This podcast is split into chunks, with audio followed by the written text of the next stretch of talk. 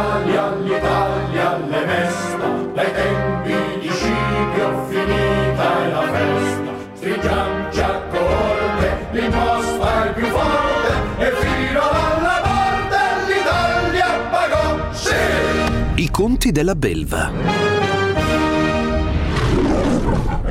Di Carlo Alberto Carnevale Maffè, Oscar Giannino, Mario Seminerio e Renato Cifarelli. Eccoci qua cari ascoltatori di Radio 24, sono le 9, 8 primi 54 secondi, piove in 4 quinti d'Italia, quindi dovete approfittarne, venite qua ai microfoni, rimanete in ascolto dei nostri microfoni, fatevi questo bel pieno di abrasiva capacità di andare controcorrente, oppure se non siete d'accordo rimanete con noi, sfogatevi, vostra moglie vi ha fatto arrabbiare, vostra figlia non vi obbedisce, le tasse sono troppo elevate perché la scadenza mensile è il 16, ne so qualche cosa, bene, allora potete sempre telefonarci all'800 24 0024 e dire fatevi chiudere! E perché sì, tra poco arriva e vi faranno contenti! E noi saremo felici perché avremo a quel punto temperato ai nostri doveri, quelli di essere sia con chi è d'accordo con noi, sia fonte di grande soddisfazione per chi invece non lo è. Allora, collegati con questo capocomico, oramai sempre più convinto di essere un trono superfluo e inutile, invece i miei molto più autorevoli e credibili compagni, che io sono fiero di aver portato qui da anni. Allora, innanzitutto l'imprenditore nostro amico. Buongiorno, buongiorno a tutti, ciao Oscar. Forza, eh, sei in giro come sempre per fare affari nel mondo, quindi... Eh, no, beh, oggi sono in vacanza, devo ah, dire la verità. Ah, oggi sei in vacanza, non avevo capito, credevo che fossi sì. nell'ambito di un ciclo di, di, di, verifiche, per così dire. Allora, cioè, però... Eh, non sono passato per l'Italia, ma sono in vacanza. Eh, va bene, però insomma questo ci sta pure, non è che qualcuno le dovrà pure fare accidentaccio ogni tanto, perché tu ne fai poche, eh? questo posso dirvelo gli imprenditori italiani a volte che ancora vengono descritti come quelli col macchinone che stanno solo a fare barche, cose eccetera, eh, a volte mi sembrano personaggi di un film, eh, molto più che realtà. Poi il nostro professore Buongiorno a tutti, Carlo Alberto Carnevale Maffè da Forte Village in Sardegna, dove in realtà io non sono in vacanza, ah, ma sto lavorando a un convegno della Nielsen. Quindi buongiorno a tutti. Sulla Nielsen e la Nielsen sì, oggi poi, vedremo che. Cioè, sulla cosa della vacanza vorrei ricordare sì. che oggi è sabato, quindi cioè, è, è, il giorno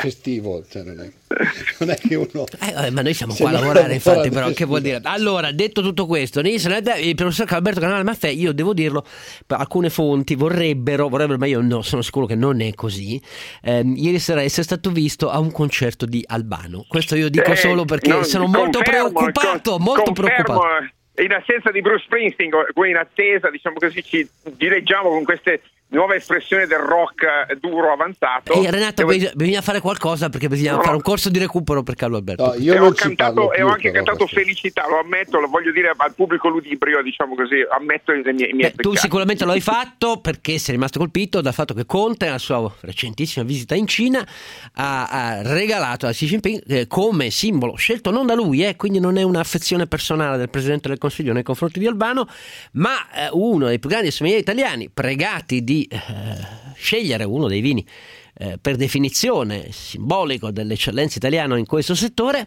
ha scelto il più votato eh, tra eh, le eccellenze prodotte eh, nell'azienda eh, vitivinicola di Albano. E quindi bisogna, caro mio, caro, caro Alberto, Spero che ve l'abbiano anche fatto assaggiare ieri sera. No, assolutamente, ce l'hanno servito, ce l'hanno oh. San Marco. No?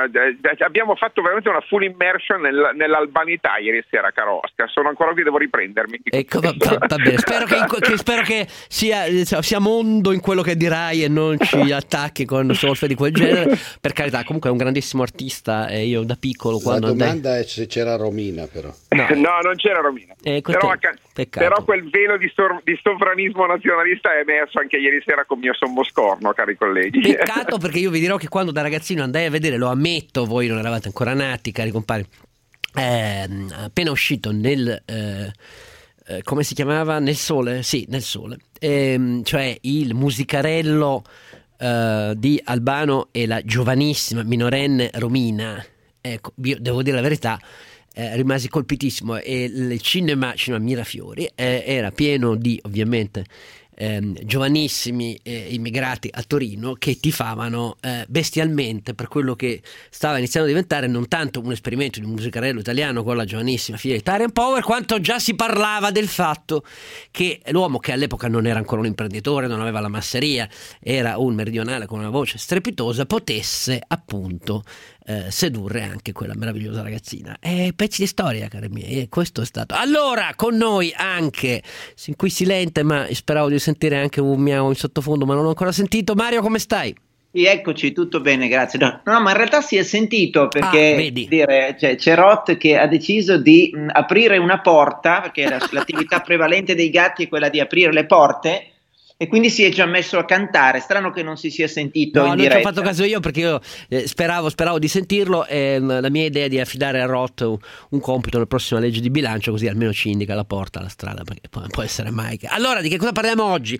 Oggi abbiamo, eh, come sempre, l'inizio, quello che è successo questa settimana in Italia, sui mercati e così via, con Mario, ce n'è, perché questa settimana non ci ha riservato eh, se non molte sorprese successive sull'evoluzione dei rapporti e della capacità di auto infliggere infliggersi danni di fronte al mondo da parte di chi ci governa ehm, in questa frangente. Dopodiché, eh, fatto questo con Mario, abbiamo una prima riflessione eh, che nasce anch'essa in realtà eh, da ehm, uno scritto di Mario di questa settimana sul fatto che mentre in realtà questo governo ci ha regalato 10 condoni in legge di bilancio, col saldo e stralcio ha, ha strizzato altra che se sette occhiolini, non uno, um, a chi in realtà non fa il suo dovere fiscale e questo resta come fatto innegabile. Poi ci sono e riemergono fantasiosi tentativi di venirne a capo. Eh, basterebbe forse già evitare quello che si mette nella legislazione ordinaria. Uno di questi è un cavallo di battaglia che ritorna. Io mi sono un po' scocciato di parlarne invecchiando, ma invece bisogna farlo, cioè quello del famoso basta fare il contrasto di interessi, consentire a tutti gli italiani di defalcare tutto l'un contro l'altro, perché così si fa in America, altra solenne stupidaggine, e, e allora l'evasione verrà sconfitta. E allora dovremo ancora una volta parlarne e ve ne parleremo. Quindi, se volete, chiamateci 800 24 0024. Ma ancora credete a questa stupidaggine? E poi, però, nella seconda parte, eh, uno degli ev- eventi più importanti che è avvenuto questa settimana. Lo sapete, ehm, Conad eh, ha rilevato la presenza e l'attività in Italia di Oshan che andava molto male, eh, prende sia gli iper che i super, quindi insomma eh, che i consociati in franchising e allora a questo punto eh, dobbiamo fare una riflessione perché gli andamenti della grande distribuzione in Italia sono un pezzo, come fossero uno specchio del, del reddito, delle abitudini di consumo dell'Italia. Com'è che la Francia se ne va e perdeva così tanti soldi in Italia? Um, è giusto concentrare tutte le risorse della GDO solo in Italia, come da sempre è avvenuto con l'epica lotta, Coppa S lunga. Ne parleremo e spero che Carlo Alberto possa essere con noi perché eh, questo convegno Nielsen dove sta appunto collegato è esattamente su questo. Allora, eh, 80024 0024, chiamate, chiamate, chiamate, chiamate anche per inneggiare al fatto che ci chiudono, fate quello che volete. Noi siamo qui solo per aprire i microfoni a tutti voi. Uh, torniamo tra poco. Fratelli d'Italia, l'Italia dai tempi di Scipio finita è la festa. Stringiamoci a corte, l'imposta è più forte e fino alla morte l'Italia pagò, sì! I conti della belva.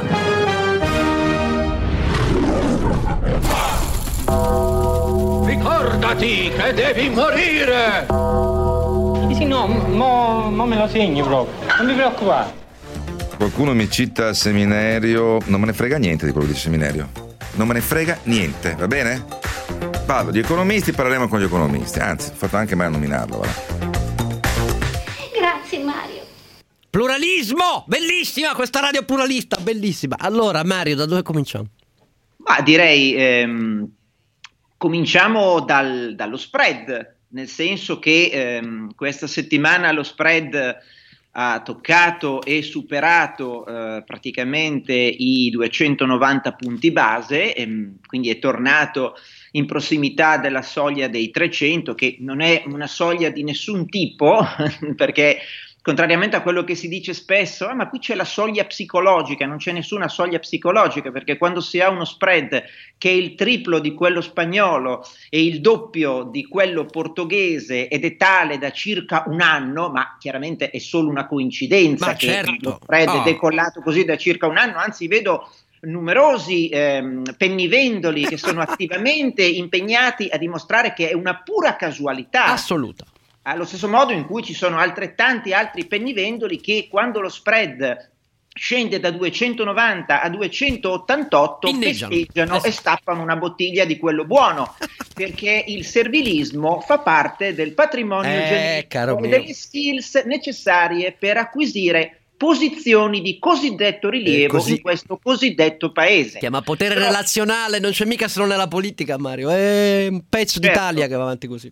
Noi abbiamo per molto tempo detto che l'Italia, assieme alla Germania, era un modello di capitalismo relazionale. Mm, quello tedesco era un po' differente.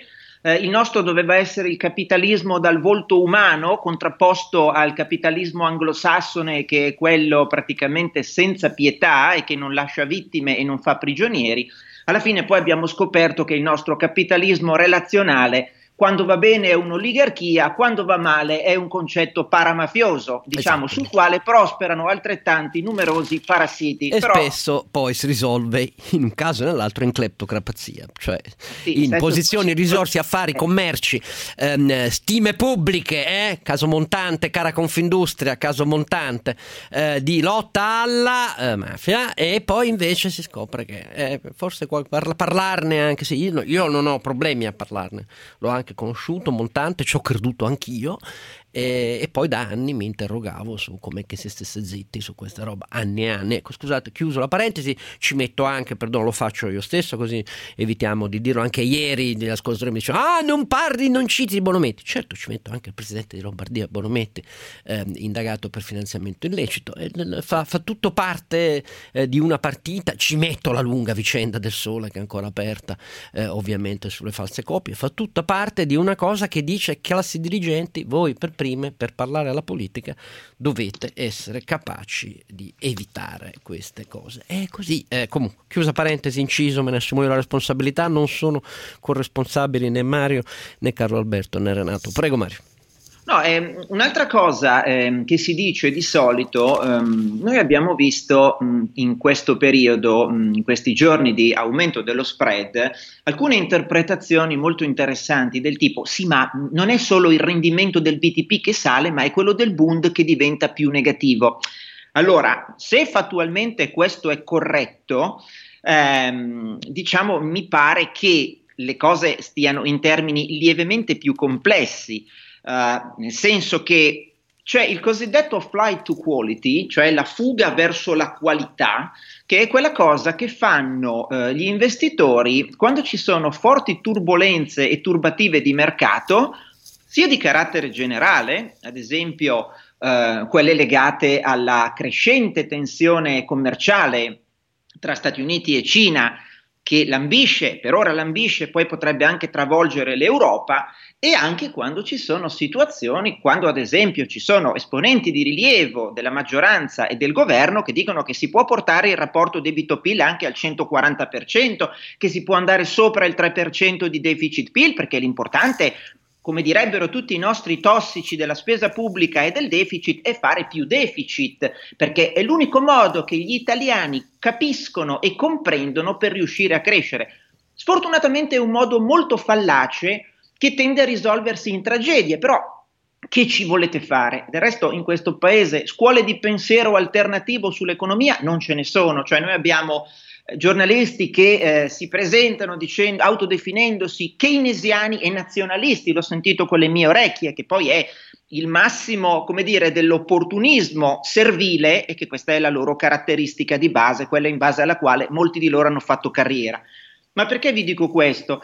Perché la Spagna, prendiamo l'esempio della Spagna, no? Tutti dicono, eh ma la Spagna è cresciuta così tanto perché ha fatto deficit come il Portogallo, come la Francia. Se a voi fa piacere pensare questo, Pensato. siete padronissimi. Eh, certo.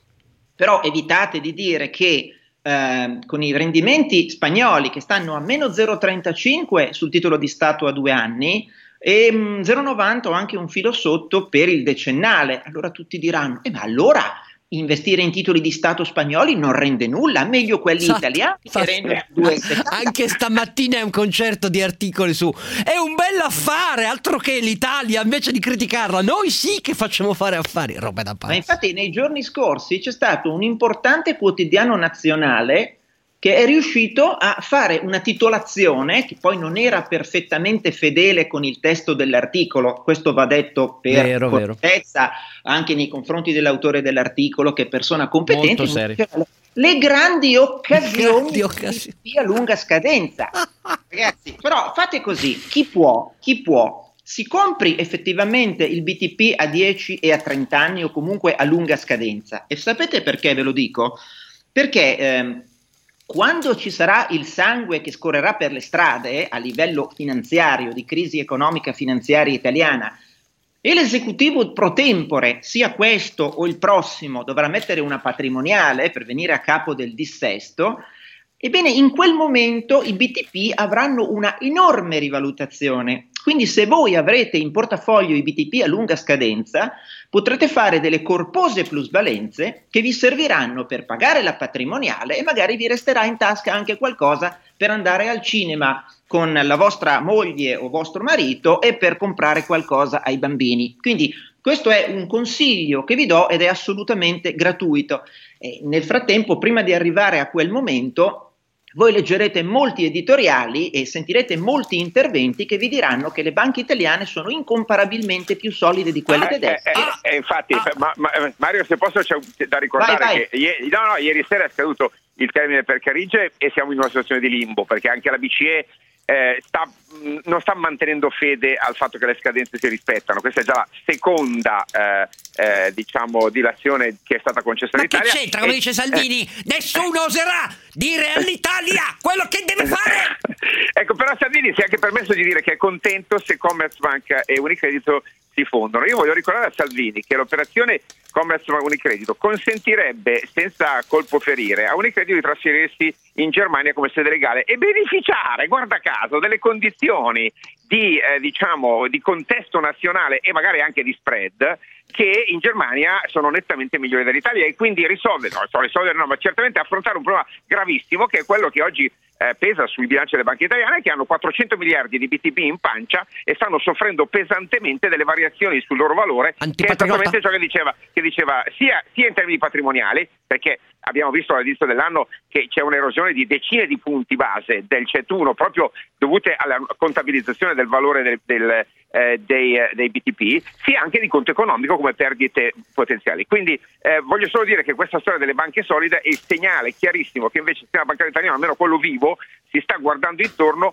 guarda caso Unicredito che ha annunciato di vendere, di uscire comunque dall'impegno eh, di eh, tenere in, in bilancio eh, miliardi di BTP proprio perché non può permettersi un eccessivo sbilanciamento sul debito pubblico italiano. Manderemo ispettori del MIUR presso ogni università affinché i patrioti e nemici dell'interesse economico nazionale come il professor Carlo Alberto siano impediti di corrompere la nostra grande forza, quella di studenti inquadrati dietro la bandiera nazionale, gli istituti nazionali, basta le regole europee, silenzio a tutti coloro che sono antipatriottici, oh per Dio, una volta per tutte.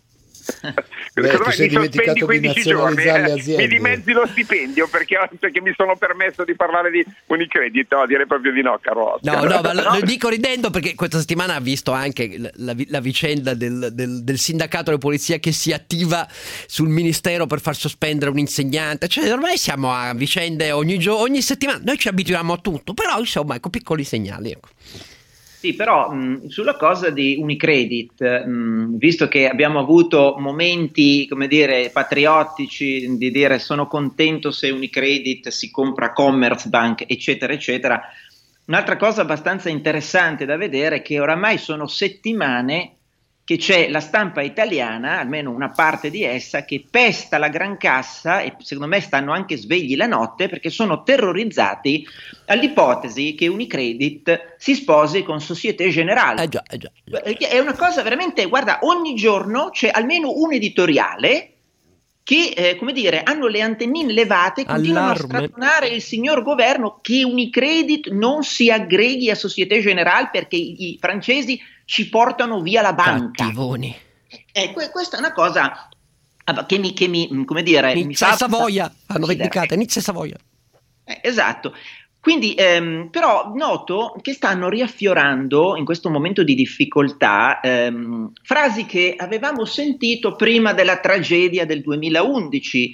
Perché all'epoca sentivamo che i ristoranti erano pieni, adesso sentiamo che i fondamentali sono solidi. Solidissimi. E, e quindi la- non bisogna fare conto sulla speculazione. Non parlare fare- male del capo d'intesa. Fa parte anche lui del recinto no, pubblico. sto parlando del capo d'intesa, guarda, sto parlando di uno dei vice premier. Ah, vabbè, ah, vabbè. Tra l'altro, eh, poi del capo d'intesa si potrà anche parlare, ma vediamo dopo. Ecco. Mm, no, il punto è la speculazione. Allora, spieghiamo per l'ennesima volta, sono alcuni anni che ne parliamo, penso che oramai getteremo la spugna. Speculazione è quella cosa che, oltre a fornire liquidità ai, ai mercati che altrimenti andrebbero in una sola direzione, prenderebbero un andamento esplosivo e collasserebbero, Speculazione è anche quella cosa che cerca di approfittare, di guadagnare, di avvantaggiarsi da situazioni di contraddizione, di fragilità e di debolezza dei fondamentali. Speculazione non è quella cosa che attacca, eh, come dire, per il gusto di perdere carrettate di denaro un paese solido. No, non è così, non funziona così. Speculazione è quella realtà, è quella attività di mercato che punta a guadagnare dalle contraddizioni dei fondamentali di un paese. Ricordate anche che speculazione è quella cosa che può anche fare crollare lo spread perché ipotizza che le cose andranno significativamente bene in un futuro più o meno prossimo. Quindi il concetto di speculazione, oltre a non dover essere demonizzato, perché la speculazione fa parte dell'ecosistema di mercato per l'ordinato e regolare funzionamento del mercato, eh, deve anche piacere o non piacere quando le cose ci vanno bene, non solo quando ci vanno male, perché quando noi avremo quella famosa mega patrimoniale che permetterà ai possessori di BTP a lunga scadenza di fare un pacco di soldi, ebbene anche Esatto. quella sarà speculazione. Esatto, non c'è dubbio, non c'è dubbio, non c'è dubbio. E l'ultima osservazione brevissima da parte mia perché siamo già in ritardo, dobbiamo andare. Aspetta, no, quando riprendiamo. scusa. Eh, a proposito di fare come il Giappone, voglio segnalare oggi un articolo di Alessandro Penati su Sole 24 Ore.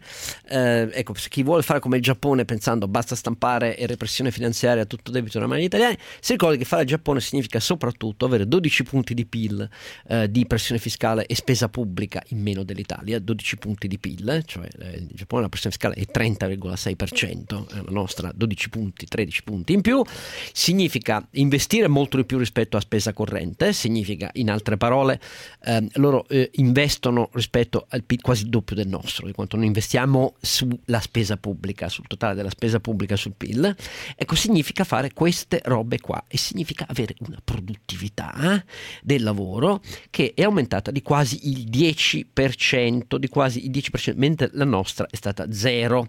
Eh, in anni, facendo il paragone comparato, in cui è, eh, è aumentata, cioè più di quella statunitense, più dell'Eurozona, eccetto la Germania. Ecco, questo significa fare col Giappone, non quello che vi raccontano, torniamo subito. Fratelli d'Italia, l'Italia le mesta, dai tempi di Scipio finita è la festa. Stringiamoci a corte, l'imposta è più forte, e fino alla morte l'Italia pagò, sì! I conti della belva. Eccoci qua tornati, collegati con noi tutta l'intera banda di persone più serie di me. Renato Cifarelli, ci sei? Ti ho interrotto prima, quindi riprendi Sì, tu, riprendi tu. No, no. No, io, visto che poi a me di solito tocca passare le parole per la gente comune, io volevo dire che visto dal punto di vista delle aziende, anche il consumatore, cioè voi tutti che ci state ascoltando, quando andate in un centro commerciale e comprate la roba in offerta, state facendo speculazione, perché aspettate di trovare la cosa in offerta Bravo. per comperarvela. Eh, E quindi la speculazione è qualcosa che fa parte del sistema economico in sé. Visto dal punto di vista natura dell'azienda, umana. se tu compri con lo sconto, Eh no, ma certo. compri natura- fa parte della natura umana, diciamo, dell'agente economico, che sia esso razionale o meno. o meno, ma il grid esiste, cioè eh, di più per meno. Eh, ecco, dica. Allora, eh, poi... eh, di, di. No, no, nel senso, gli speculatori sono sempre gli altri. Ah, Poi no, facciamo la stessa cosa questo- quando facciamo gli investimenti. Eh, esatto, esatto, esatto. Eh, Come ovvio, eh, puri di fronte al proprio specchio, ignobili tutti coloro che ci stanno vicini. Ma questo è uno dei fondamenti. Però guardate, questa è una caratteristica ehm, abbastanza diffusa. Però chi conosce l'evoluzione della storia del carattere nazionale italiano e l'influenza che in questo hanno determinato i deboli poteri sovrani italiani mentre altrove si formavano le grandi monarchie nazionali, gli stati moderni, eh, ordinamenti e lotte dal basso per difendere le libertà che noi non potevamo avere per via della diversa storia, della crisi italiana del Seicento e così via. Questa caratteristica che tu hai sintetizzato, ovviamente, noi no, gli speculatori sono solo gli altri, qui è più viva ancora che altrove, perché questo nocciolo duro di carattere italiano che non c'entra col DNA, ripeto, è influenza storica e istituzionale, di grandi difficoltà a riconoscere atteggiamenti che sono diffusi antropologicamente e di tradurli poi in maggior coesione sociale invece che anomia individualista, ecco questa roba qua purtroppo noi ce la trasciniamo dietro da molto tempo e chiunque in Italia voglia lanciare una sfida pubblica di governo ci deve fare i conti, perché questa è, è la mara Però, realtà. però, Oscar, fammi ricordare che speculazione è un termine latino, l'ha inventato Roma ed è il termine della vedetta. Della Specula è la vedetta che Esatto. guarda nella notte per vedere lontano, Esatto. con eh, attenzione, con profondità quello che succede. Vuol dire guardare nel futuro. Allora, se questa è una colpa, no? Ah. A che punto è la notte, se posso dirti, caro Oscar? A che Eh, punto è la notte di questa noi. speculazione? Tra, tra noi, tra noi, tra noi, tra noi, tra noi, tra noi, anche perché io ieri voglio dire, ho, ho salutato come una svolta il fatto che finalmente eh, Salvini abbia detto fino in fondo le cose. Ha detto testualmente chi vota per la Lega sa che si deve aspettare che stracceremo le regole europee, non c'è numeretto europeo che ci fermerà sul debito e deficit. Queste parole sono testuali.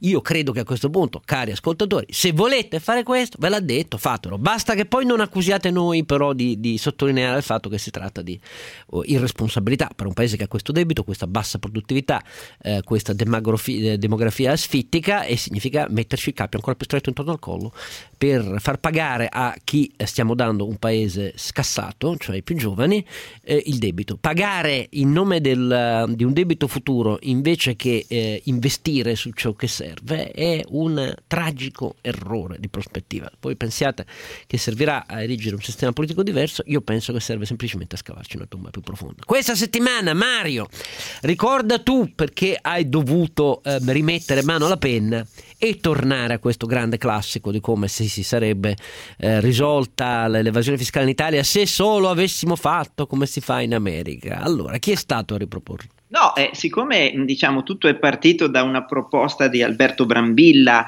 eh, che come sapete è un eccellente esperto di temi e questioni previdenziali, che però mh, diciamo, fa anche delle scorribande in ambito fiscale e quindi ha rilanciato una proposta non nuovissima sua che chiede praticamente di rendere fiscalmente deducibile il 50% degli acquisti da parte delle famiglie italiane come strumento per l'emersione del nero. Cosa è successo? Che a ruota di questa presa di posizione Eh. di Brambilla è arrivato Bruno Tabacci che ha mh, rinfrescato e rinverdito una sua proposta di legge del 2013, questo per darvi la misura di come Pensavo fosse del 92 o 93. No, no, sì, No, ma questo è il paese, diciamo, del, del giorno della marmotta fallita, nel senso che tutto si ripete ossessivamente uguale a se stesso. L'eterno diciamo. ritorno di Vico.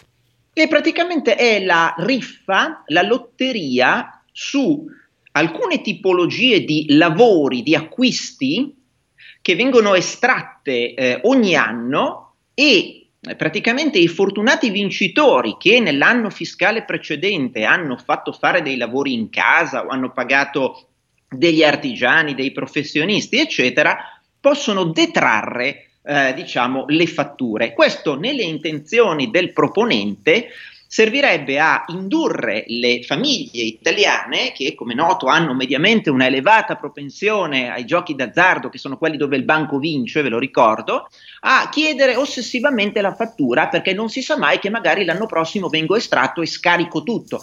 Ma perché Tabacci ha proposto questa cosa? Perché Tabacci che è una persona competente e preparata sulle materie fiscali, ha ben presente un fatto che è quello che poi manda a pallino tutto il castello, nel senso che um, il contrasto di interessi, cioè detrarre uh, in misura più o meno ampia dalla dichiarazione dei redditi le spese sostenute, è una proposizione perdente. Eh, nel senso che produce un calo di gettito per lo Stato, è matematico, è pressoché sistematico, Tabacci questo lo ha perfettamente presente e non a caso non parla di eh, permettere di scaricare tutto, ma di estrarre a, a, sorte alcune tipologie di attività fatturabili, perché si pensa che la perdita di gettito su queste tipologie di lavori estratte a sorte sarebbe più che compensata dalla richiesta dei cittadini di ottenere la fattura e dall'aumento della compliance, quindi volente o nolente.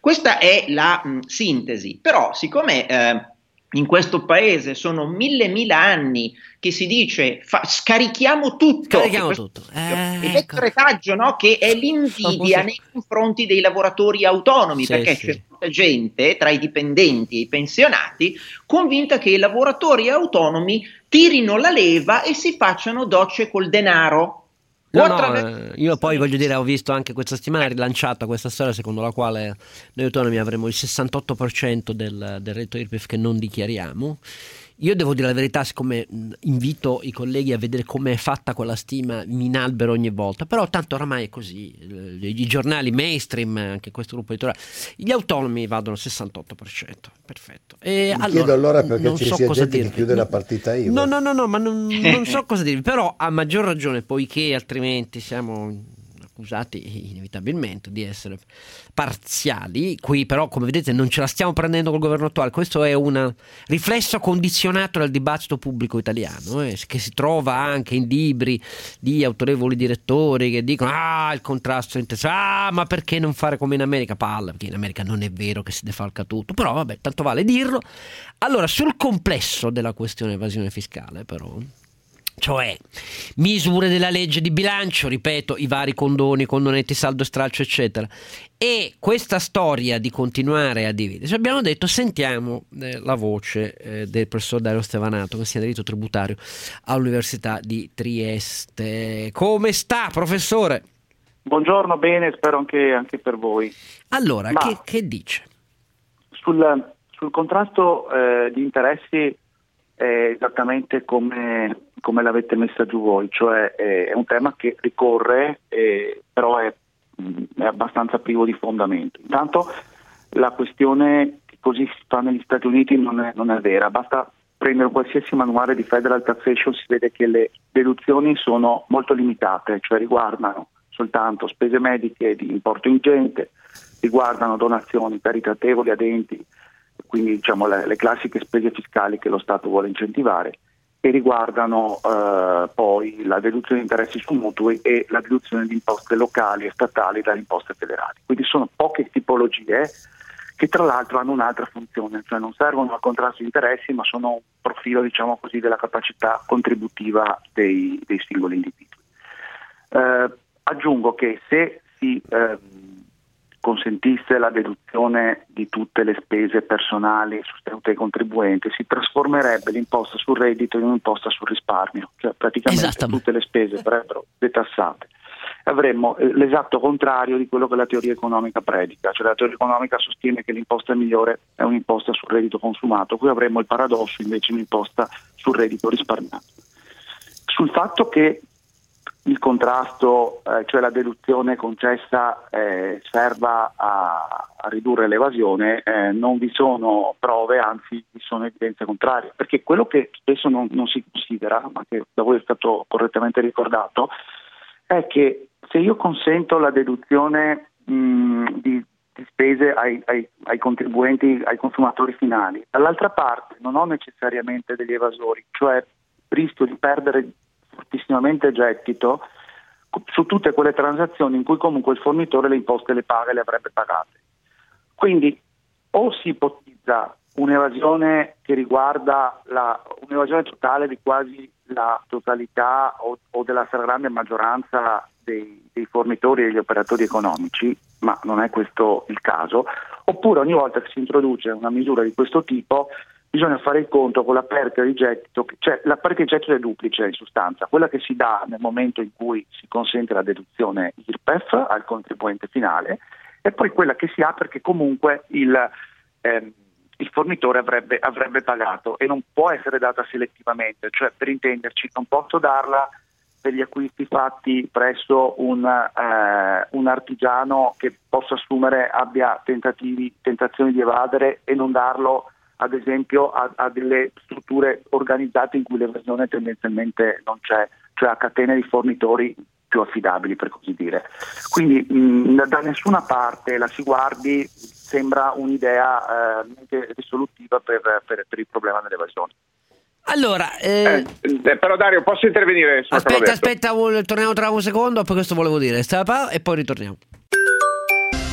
Fratelli d'Italia, l'Italia le mesta, dai tempi di Scipio finita è la festa. Stringiamoci a corte, l'imposta è più forte e fino alla morte l'Italia pagò, sì! I conti della belva.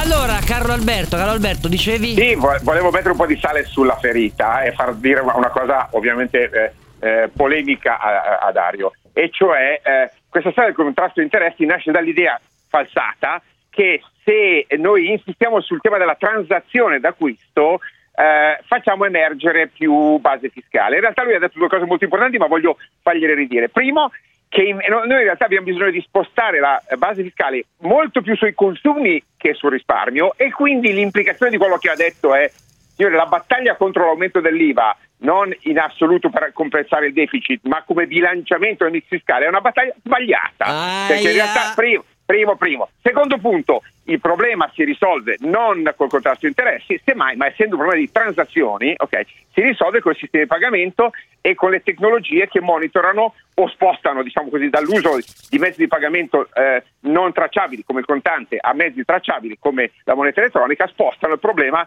dire, della, eh, della, mappatura, dell'immersione. Carlo Alberto, mi tocca dire che la tua posizione sul fatto che l'aumento dell'IVA è giusto e accettabile in un mondo civile, visto la curva della pressione fiscale in Italia fiscale su università solo in presenza di un equilibrato, senza sfondare il deficit, come dice Salvini, abbassamento della pressione sui flussi, cioè sui redditi. E oltretutto, concordo, su, visto concordo, che, vole, eh no, ma siccome non c'è quella roba, lo sai, no, non vuoi stanare Dario, vuoi fare la parte di quello che dice facciamo aumentare l'IVA. E allora, Dario. Va detto, Oscar, che è vero che non tutti, non tutti, non tutti i gli autonomi evadono, ma va detto che molti hanno dispe- spesso il Va detto sì, ma il 68% come cifra vidimata dallo Stato, no, francamente no, mi, no, mi, mi, irrita. Oltretutto uno Stato che con quello che sta facendo sul 15% fino a 65k e con il 20% fino a 100k è un meccanismo costruito a tavolino per far avvenire quello che sta avvenendo. Perdonate un ah, secondo. certo. Comunque, da, da, Dario che è, più, è molto più serio di me.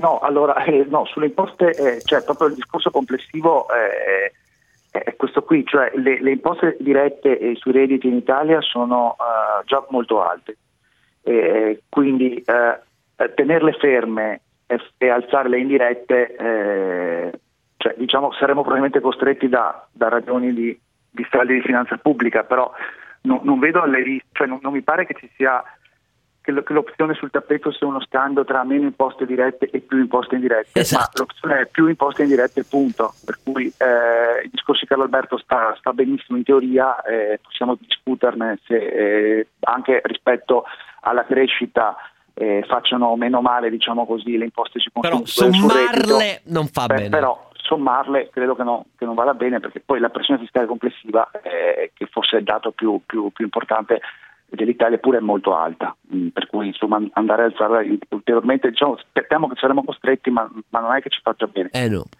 Però scusate, ma possiamo anche dire una cosa, l'Italia sull'IVA ha uno dei tax gap più alti d'Europa, eh, cioè se, dove tax se, gap è se, se, la, se l'alziamo però eh, no, lo aiutiamo ulteriormente questo tax no, gap. Esatto, sia l'evasione conclamata ma anche quelle ipotesi di elusione ed erosione, anche, che derivano anche dalla allocazione dei prodotti tra le tre aliquote che abbiamo. Quindi vi verranno a dire che eh, come dire, è utile e quant'altro, non è così in nessun caso, perché quando si ha un tax gap come quello italiano sull'IVA, chiunque proponga di alzare l'IVA dovrebbe essere preso a sassate. E vi daranno anche a dire che. Oh, i- grande. Dai, Sassi contro, Sassi contro Carlo Alberto. Stiamo scherzando. Ma vi sbagliate, Ah, no, vi sbagliate, eh, in realtà cioè, è ineludibile. si via, la- è ineludibile. Eh, mi dispiace dirlo, vi sbagliate, l'IVA Eh. verrà aumentata ed è giusto così. No, e no, dobbiamo no, no, invece, no. no, No, no, no. ovviamente che se- serve per abbassare l'IRPEF. No, no, quelli Cioè, che aumentano l'IVA non- mi non abbassano niente, Non prendete dai. solo metà di quello che ho detto. Eh, Bisogna aumentare l'IVA per ridurre l'IRPEF, No, no. insisto, Ah, ecco, non per pagare i buchi di questo Ma governo non è previsto che funzioni così. infatti verranno pagati i buchi di questo governo Ah. e dei governi precedenti. Però- però c'è l'altro passata problema lì- tra- Non transazionale, litighiamo, no? non litighiamo tra noi sul problema transazionale, siamo tutti d'accordo. Io vi faccio un'altra domanda a Dario. Sono usciti questa settimana i dati un pochino sull'andamento delle partite IVA nel nostro paese. Io sono stato lapidato eh, da molti miei amici perché, eh, ripeto, e vedo in quei dati conferma, ehm, una conferma parziale, però dei segnali che mi inducono a istituire delle correlazioni tra quello che mi aspettavo esattamente delle aliquote eh, piatte, 15 e 20% sui 65k di fatturato e sui 100k di fatturato e eh, io in quei dati ci vedo il segnale boh, per me distruttivo perché ulteriormente iniquo in questa specie di giungla che è diventato il eh, prelevo sui redditi. Però siccome mi hanno insultato dicendo ma come tu eri sempre con noi adesso sei diventato un traditore nemico tassatore io No, però francamente eh, l'ordinamento complessivo, che ripeto smarrisce ogni idea di equità, intervento dopo intervento, che serve a fare voti, questa è la mia idea, però può essere io sbaglio. Dario che pensa? Ma i dati dicono esattamente quello, cioè che ehm, se si guardano le spaccature interne eh, sono salite molto le aperture di persone di una certa età, quindi si può supporre che aver tolto i limiti del regime dei, minimi precedenti abbia indotto soggetti, ad esempio pensionati, ad aprirsi a partita IVA e, e- e a fatturare eh, anche su, su redditi complessivi molto alti con, con il nuovo regime agevolato. L'altro dato che conferma le previsioni, almeno le mie, ma non, non penso solo le mie, è che eh, dare eh, Oh, l'agevolazione io solo ricordo che aprire le nuove attività significa il 5%, eh? No, lo dico a chi se lo fosse perso pensando che sono io quello che poi è diventato il tassatore. Chiusa parentesi. Sì, no, dicevo, darlo solo a soggetti individuali e non collettivi porta- ha portato a, a quello che si prevedeva, cioè alla, alla chiusura di associazioni professionali, società di persone, società di capitali o comunque a, a minori aperture nuove e invece a, a- diciamo, veicolare le attività in forma individuale. Quindi sono riallocazioni di tipo opportunistico, sono arbitraggi che i contribuenti fanno, ma non, non- non credo che ci siano elementi per dire che questo abbia dato un, un boom, Eh. diciamo, coincida un- con un boom eh, di nuove attività produttive. Ecco, appunto, è un arbitraggio, per carità, c'è chi ci guadagna, e l'incentivo è a frazionare gli studi invece che a concentrarli, che è quello che servirebbe per fare miglior ehm, consulenza, e nell'arbitraggio ci sono opportunità eh, per il contribuente, che questo contribuisca all'equità complessiva del sistema, per favore non ci prendiamo in giro, perché questo è l'esatto opposto. Ogni passo che fraziona l'idea di una sostenibilità di un sistema ad aliquota convergente, piatta e coerente con la Costituzione attraverso un'area fiscale di non prelievo e deducibilità in progressione al reddito inversa, ogni passo significa confermare la follia del sistema fiscale italiano. Il governo questo ha fatto, cari leghisti, questo ha fatto. Ci vediamo dopo il giornale radio, ci ascoltiamo. Il segnale orario vi è offerto da Vuoi essere anche tu un imprenditore top? Noleggia un magazzino Model Block. Tecnologia e logistica di magazzino. Fratelli d'Italia, l'Italia le mesta, dai tempi di Scipio finita è la festa. Stringiamoci a corte, l'imposta è più forte e fino alla morte l'Italia pagò, sì! I conti della belva. Allora, allora, eccoci qui tornati in diretta. Io qui in studio e collegati i miei grandissimi fratelli, compari, autorevolissimi, molto più di me, Mario ovviamente Seminere, Renato Cifarelli, Carlo Alberto Cardinale Maffè. Vado subito al punto perché Carlo Alberto ci deve tra poco eh, lasciare perché deve appunto pronunciare una relazione a questo evento. Nielsen ed è collegata la cosa perché Nielsen significa eh, l'osservatorio più puntuale, preciso ehm, e con serie storiche lunghe e approfondite sui consumi. E ehm, stiamo parlando adesso al volo eh, ti lascio la parola, ma eh, la faccenda è questa: acquisizione da parte di Conad, che quindi si candida a diventare il secondo gruppo della grande distribuzione italiana, superando Coop, andando al 19 rotti per cento del mercato. Di che cosa? Di. Ehm, eh, quasi tutti, insomma la buona parte dei 1600 punti di vendita che, che Auchan, i francesi di eh, Auchan Retail avevano in Italia, ipermercati, supermercati, eh, negozi di prossimità con i marchi Auchan Simpli, eh, ci sono problemi di rete, sì, ma soprattutto il problema è un altro. Eh, Ocean eh, perdeva molto in Italia negli ultimi anni, cioè ha perso il 14,5% negli ultimi tre bilanci che conosciamo, 2017, 2016 e 2015, almeno quelli che ho potuto consultare e studiare io. E la, la, la, perdita in Italia è una parte molto rilevante delle perdite che a livello di holding va, eh, sono arrivate a un ritmo superiore al miliardo annuo, quindi pensate, insomma, la famiglia Mollet ha non solo Shan, eh, dove, che è nel mondo, e in Asia e in Cina dove noi non siamo da molto tempo, ma significa anche Bricoman, significa um, Leroy Merlin, significa Decathlon, cioè cose che vanno molto molto molto bene, ha gettato la spugna. Cosa significa questo per Conad e per il grande Francesco Pugliese, l'amministratore delegato, che è diventato in questi ultimi anni il migliore interprete di come si legge la realtà diversificata del reddito che cala in maniera molto um, anomalmente asimmetrica in Italia come in nessun altro paese avanzato. Di cosa vuol dire questo nell'orientamento e nell'evoluzione rapida degli stili di consumo, di come questo impatta sulle catene eh, di acquisizione, di centrali d'acquisto, perché devi avere qualità a basso costo che cambia molto radicalmente, non puoi avere un'impostazione nazionale, devi averla addirittura provinciale o subprovinciale per fare la miglior rotazione sui mercati, studiare bene chi sono gli italiani, perché quando cade il reddito e cade la demografia, eh, i consumi hanno dei eh, comportamenti disrupti e quindi fare margini in questo è un grande problema. Io eh, mi interrogo perché al netto delle mani battute eh, a Pugliese, a Pugliese, perdonatemi, non capisco perché continuare a spendere soldi solo sul mercato italiano quando il grande problema della grande distribuzione italiana, soprattutto dei migliori, cioè essere lunga e così via, e non essere all'estero dove ci servirebbero. Ma questa è la mia opinione. Che dici Carlo Alberto? Sì, voglio segnalare due problemi in questa innovazione che toccherà milioni di cittadini, perché insomma, tutti noi conosciamo Shan, tutti noi conosciamo Conad, è un cambiamento epocale, è una cosa che rimane nei libri di storia. La mia prima domanda, e spero che il nostro ospite potrà rispondere, è, è un problema solo di formato? Quindi iper versus uh, special verso negozi di prossimità. Attenti, non solo formato eh, di vendita no, distributivo, certo. anche formato, hai detto bene tu, di supply chain, di filiera, di rapporti con i fornitori locali. E qui chiaramente il passaggio Ocean-Conad è un passaggio sicuramente forte di formato, no? è di un'interpretazione eh, del modello locale che eh, Pugliese ha fatto, devo dire, meglio di, di, di, moltissimi altri, probabilmente meglio di chiunque altro, e che oggi gli consente di candidarsi a questo ruolo importante. Quindi la prima domanda è sul formato, la seconda domanda ovviamente no, anche perché detta, detta, questo, cioè le, il più delle centrali, per così dire, che stavano nel fornivano Shan, cioè CRAI per capirci, si sono autonomizzate. Il gruppo Levante, eh, che, che significa gruppo di IT, Sigma, Coal, Sisa, adesso queste sono sigle, ma per addetti ai lavori eh, sono chiarissime, non si erano autonomizzati da Ocean. Vedere cosa succede adesso che uh, arriva Conal. Chiusa parentesi, vai.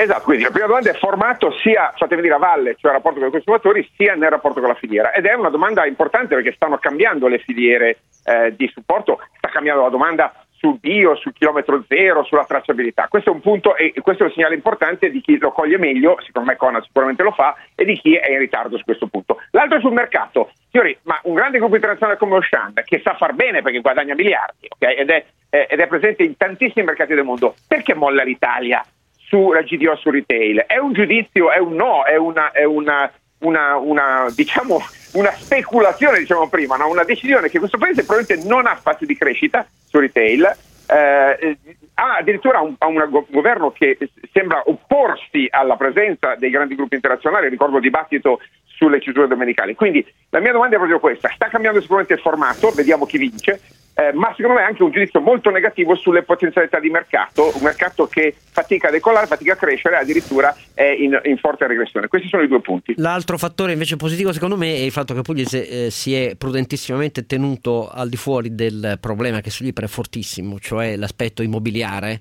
della crisi dell'Iper, delle grandi superfici e su questo infatti l'operazione è fatta per subentrare eh, nel, nel franchising e nei rapporti commerciali, assumere le superfici, ma non la proprietà. La proprietà immobiliare eh, si fa con eh, il finanziario Mincione che invece si sta un po' specializzando in questo, convinto che esista una possibilità eh, di rimessa a reddito di questo che è diventata uno dei grandi problemi insoluti dei bilanci della, dell'Iper, della grande distribuzione. Allora, grazie Carlo Alberto, so che te ne devi andare, ma intanto le domande le hai fatto e ci ha raggiunto, anche se collegato da lontano, io spero che sia buona la qualità del nostro collegamento eh, Mario Sassi. Mario Sassi è eh, appunto un eh, osservatore acuto, eh, scrive spesso di grandi distribuzioni italiane, è un esperto di sviluppo di risorse umane, negoziazione e riorganizzazione di ristrutturazioni aziendali.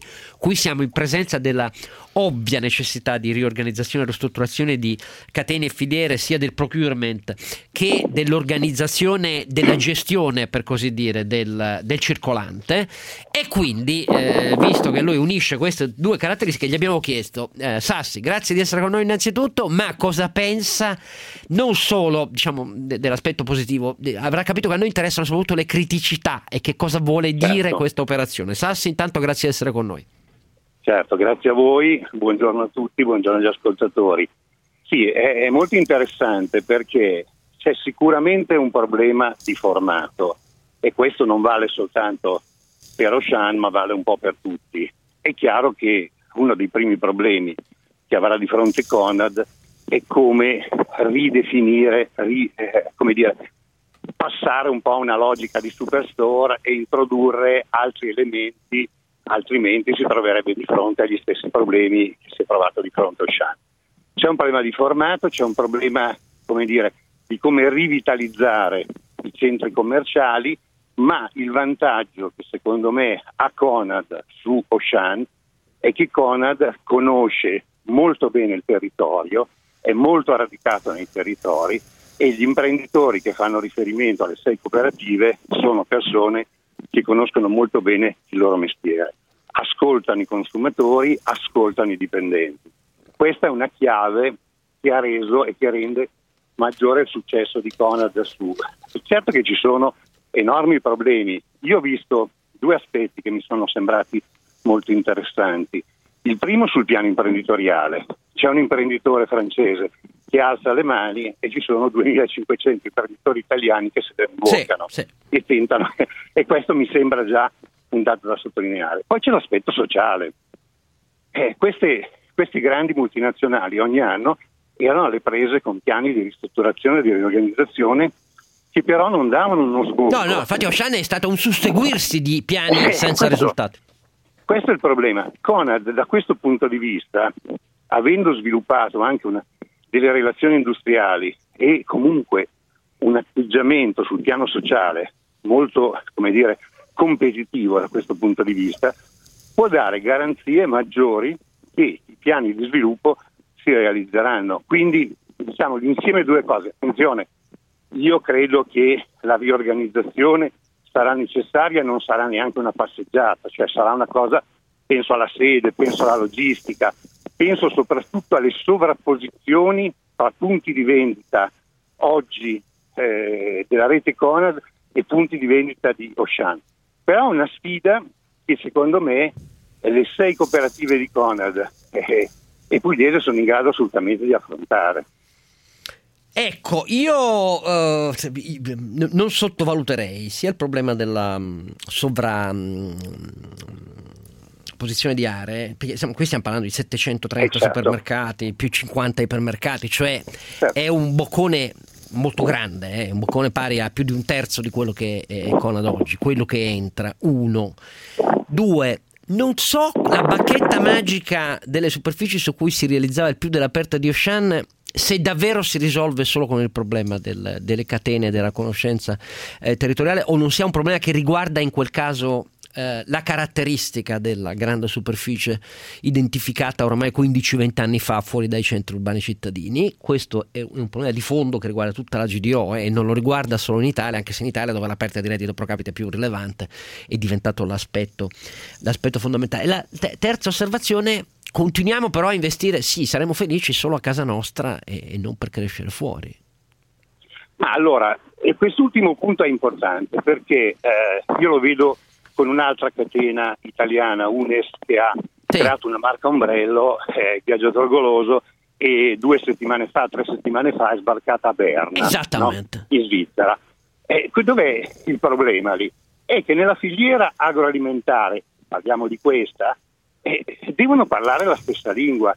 Cioè, eh, Galbarino quando va a Berna eh. ci porta 350 produttori sì, locali sì. che in quella, in quella, scelta hanno un'ulteriore opportunità di vendita. Questo è il linguaggio che non c'è in Italia. Eh no, ho capito, ma noi e finché questo... non porteremo pezzi della grande distribuzione italiana fuori, certo. ci priveremo di una roba che da vent'anni ha consentito alla Francia di legnarci. Quindi io, sì, Ocean molla, ma però che noi continuiamo le guerre interne, dopo quella, Sempiterno, certo, S lunga e Cop... Scusi, scusi, è lo stesso problema che ha Ferrero con Barilla, con questa roba eh, della... Esatto. Eh, anziché farsi dispetti tra di loro dovrebbero guardare a come mettersi insieme per conquistare i mercati. Cioè, voglio dire, ma questa non voglio allargare. No, no, no, no, no, senza allargare, però, però è un'altra caratteristica, secondo me, dell'eccesso di, tra certo. virgolette, guardarci l'ombelico, pia pur poi festeggiando, sì, per carità, festeggiamo pure. Io no, ho una stima assoluta, eh, ci mancherebbe altro, e della maniera in cui coniuga anche l'aspetto, tra virgolette, sociale di come si interpretano i redditi e i consumi. Non solo fa utili e ottimizza l'idea anche di eh, costruire reti senza per questo levare i diritti proprietari. Cioè, questa è una formula classicamente che vedo nella storia della, della piccola impresa italiana. Detto tutto questo ecco mio Dio, cioè, io avrei preferito un'altra cosa. Io preferirei l'idea dei due grandi centrali private che fanno grandi accordi per dire adesso lanciamo una sfida in 15 grandi paesi dove ci sono centinaia di milioni di nuovi consumatori per i prodotti italiani che la GDO italiana non porta fino a questo momento. Però può essere che io mi illuda. Io quando andai a parlare con Bernardo Caprotti, Bernardo Caprotti ci dissero, ma eravamo all'inizio degli anni 90, no, io faccio solo le cose che so fare. Uno, e non so fare questa roba qua. Eh, due, comunque per me viene prima l'idea di essere primo in Italia. E io dissi sì, però c'è un mondo, era l'inizio degli anni 90, ma adesso però resta ancora così. Cosa manca? L'interlocuzione politica secondo lei, Sassi? Secondo me quella sicuramente, sicuramente il, il dialogo nella filiera, oh. ognuno gioca la sua partita, eh. questo è il problema. E, e da qui non se ne viene fuori, perché consideri per esempio che tra Auchan e Carrefour c'è un'enorme differenza. Certo. La prima è un'azienda padronale francese esatto. che ha comprato all'estero, Carrefour è una multinazionale, esatto. sono due cose diverse. Noi in Italia non abbiamo né una né l'altra. Né una né l'altra, né la famiglia Moulier, eh, cioè avevamo l'idea di famiglia certo. Moulier, cioè, però nessuna delle due ha fatto quello che ha fatto il resto, come devo dire, i certo. francesi. Eh, è chiaro che la politica dovrebbe in qualche modo favorire da una parte il dialogo nella filiera, e dall'altra mettere in condizione queste imprese esatto. di uscire. Queste cioè, sì sono le cose per cui, per cui, vale la pena utilizzare i CESAC, per eh, essere chiari. Sì. Comunque, vabbè. Allora, intanto, grazie a Mario Sassi, lo restituiamo al giro che stava facendo Renato. Ah, no, io ti dicevo che oggi se avessimo fatto l'introduzione sulle cose della settimana, eh. avrei detto proprio questa cosa qua, cioè avrei detto, anche perché è una cosa sulla quale sto cercando di cominciare a lavorare per, per cose nostre di lavoro, eh, avrei detto che è ora di finirla con questa storia degli imprenditori che ognuno ha per sé, perché se noi non eh. ci mettiamo nei prossimi anni a io, vabbè, ti parlo del nostro settore, per esempio, tutta la trasformazione a batteria, no? Cioè, se noi andiamo che ognuno si sviluppa tutti i suoi sistemi Bravo. e non facciamo un sistema integrato integra- italiano in cui possiamo fare sì. acquisti delle batterie, acquisti dei componenti, acquisti di cose come filiera, i grossi eh, stranieri, soprattutto i tedeschi, che tendenzialmente mettono gli, sta- gli, standard, l'hanno già fatto per esempio su Industria 4.0, poi cosa fanno? Ci fregano. Ci perché fregano, perché ti fregano sia sul prezzo di acquisizione degli input intermedi che sul prezzo finale per qualità. È proprio così, come dici. No, ma poi oltretutto, eh, cioè, tu riesci a sviluppare, se se tu metti insieme una serie di aziende, smet, riesci a fare degli investimenti dove ognuno ci mette la parte che ci può mettere, visto che noi siamo per la maggior parte piccoli imprenditori, quindi che ne so, ci mette 10, adesso faccio un esempio. Allora, se siamo in 10 a metterci 10, possiamo investire 100. Se siamo in 10 a metterci 10, investiamo 10, non c'è dubbio. cioè non investiamo 100, perché alla fine abbiamo investito ognuno 10 per un sistema suo. Se ognuno di noi mette 10 e lo mettiamo assieme, alla fine investiamo 100 e quindi abbiamo un sistema che vale 10 volte che quello investendo la stessa cifra. Però questa purtroppo è una cosa che nel nostro paese non entra in testa. Devo dire che tutte le associazioni non hanno fatto molto per andare in questa direzione, sarà uno dei miei progetti, però il, il concetto è che noi dobbiamo smetterla di andare ognuno per la sua strada, perché se no, se noi andiamo ognuno per la sua strada, il mondo sta diventando sempre più complicato, ha bisogno di grandissimi investimenti e non andiamo da nessuna parte. La dimostrazione del fatto che la filiera del, del food in Italia non è così forte come potrebbe essere è anche dovuta al fatto di cui parlavamo prima, cioè non abbiamo reti di distribuzioni grandi in, eh, nei paesi a- che stanno crescendo. Ne parliamo sempre, abbiamo detto per milioni di volte che non abbiamo saputo entrare in Cina quando era il momento per fare le reti di distribuzione, per esempio. E questo è una cosa che nel nostro futuro potrà portare grossi problemi nei confronti dei- degli stranieri. Allora, io c'ho un po' di domande a cui rispondere, ma rapidissimamente. Eh, no, non dovrebbe esserci, eh, la- la- da, cui- da quanto è stato detto almeno, la- i super i siciliani sono esclusi dall'operazione di acquisizione di Ocean. Ehm, c'è un grande fermento perché eh, alcuni di voi che ho capito eh, seguono professionalmente il settore eh, di approfondire la questione del, del, del- del rapporti delle supercentrali. Ecco, quella è una questione veramente però tra, tra addetti ai lavori, eh, poiché eh, su questo c'è una questa mossa cambia le- le- la, la situazione che non era già ferma perché ripeto già quelli che lavoravano con Ocean erano, ehm, si erano organizzati eh? cioè la centrale Ocean SMA per capire eh, negoziava con i produttori insieme alle centrali CRA e C3 eh, Sisa praticamente non c'è più allora bisogna vedere ehm, se per esempio una delle più grandi centrali, cioè quella iCube per intenderci, eh, che profilo assumerà nei confronti del cambio eventuale di ehm, contratti che eh, il subentrare di Conad a Ocean apre nel mondo delle supercentrali e di quelle di grandi dimensioni italiane. Ed è questo un grande fenomeno e lo so che per i paraddetti ai lavori eh, però questa roba ha delle trasposizioni immediate eh, anche a livello sottoprovinciale della catena dei prezzi finali al consumatore che è un pezzo fondamentale eh, nella GDO per margini e, e- e conquista di margini all'interno dello stesso mercato. Allora ehm, al di là di questo sentiamo qualche telefonata dell'ascoltatore cominciamo con Isidoro che chiama da Trento Isidoro prego Allora, io volevo intervenire invece sulla quali- qualità della spesa.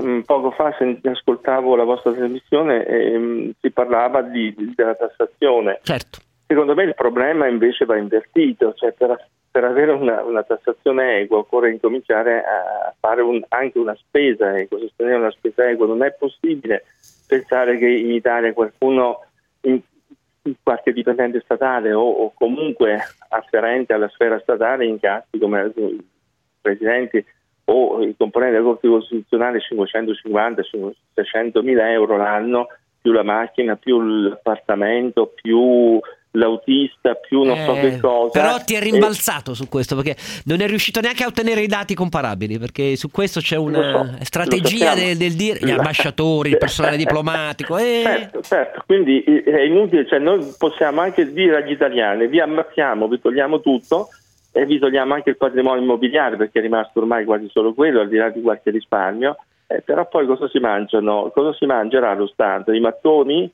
E quando è arrivato a prendersi tutto, l'unica cosa che resta è quello. Eh lo so, Isidoro, lei ha, una- ha un difetto fondamentale, propone un approccio ragionevole. Con gli approcci ragionevoli non si prendono i voti a breve, pare che poi questo pensi la politica italiana e vuole pure che gli si battano le mani. Viva gli Isidoro di tutta l'Italia, per quello che mi riguarda. Orazio, dalla provincia di Catania. Orazio, prego. Eccoci qua, buongiorno a lei Buongiorno. e a tutti.